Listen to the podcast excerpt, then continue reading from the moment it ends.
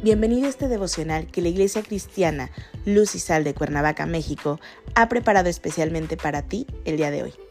Te animo a que prepares tu corazón y lo dispongas a escuchar la palabra que hoy Dios tiene preparada para ti. ¿Listo? Vamos a comenzar.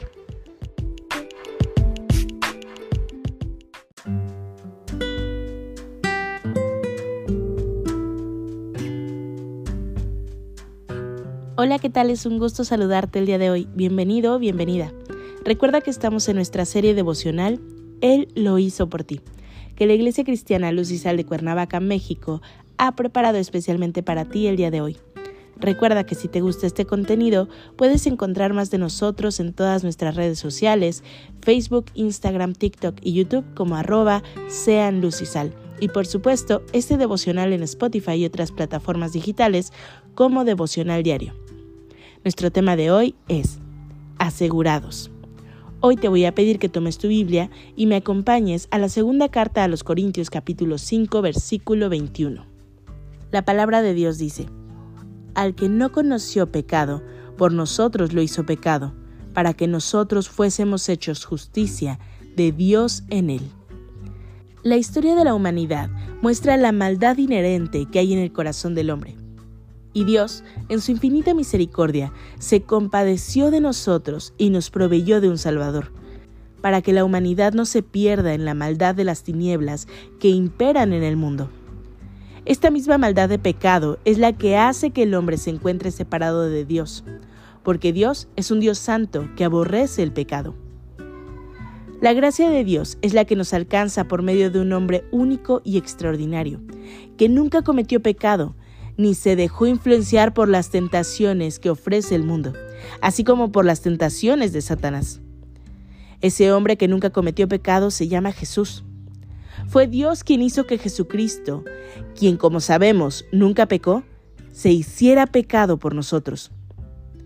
Se requería sustituir el pecado por santidad, para estar asegurados ante la misma presencia del Padre de manera que solamente Jesucristo es el Cordero que podía pagar por cada uno de nosotros, sustituyéndose para pagar el precio que debíamos pagar cada uno por ese pecado.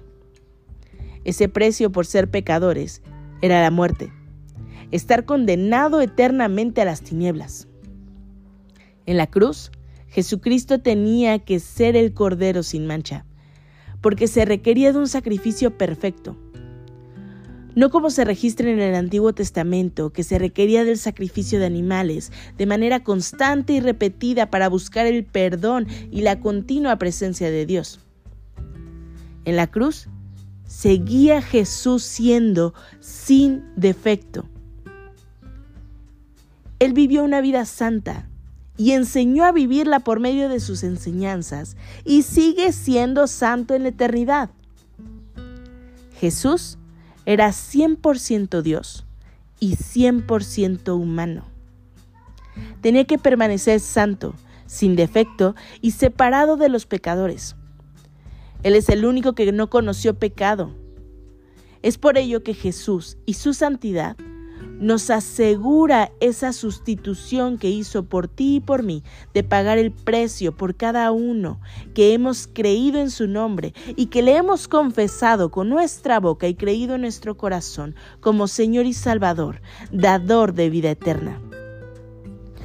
Dios trató a Jesucristo como si fuera un pecador, para podernos tratar a nosotros como si fuéramos justos. Ni tú ni yo somos justos, más bien somos pecadores. Y la buena noticia es que lo hizo por ti. Jesús hizo ese sacrificio por amor a ti. Ahora Dios puede ver en ti y en mí la justicia no propia, sino la de su Hijo Jesucristo, quien se sustituyó por ti y por mí para que su justicia seamos aceptos al Padre. De manera que estamos asegurados en Jesús para llegar a la presencia del Señor y gozar de la vida eterna en Él.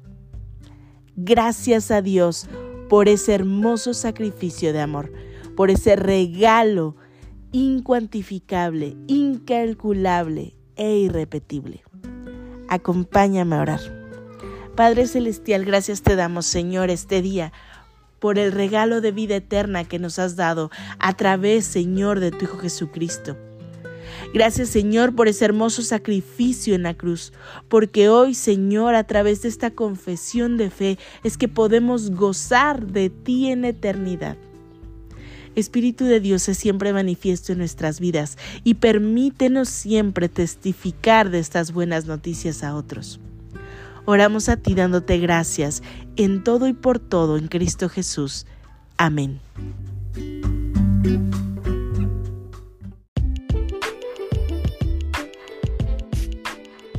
Ha sido un placer compartir contigo la palabra el día de hoy. Te animo a que no te pierdas ni un solo capítulo de esta serie devocional. Nos vemos el día de mañana. Y recuerda, conecta con Dios.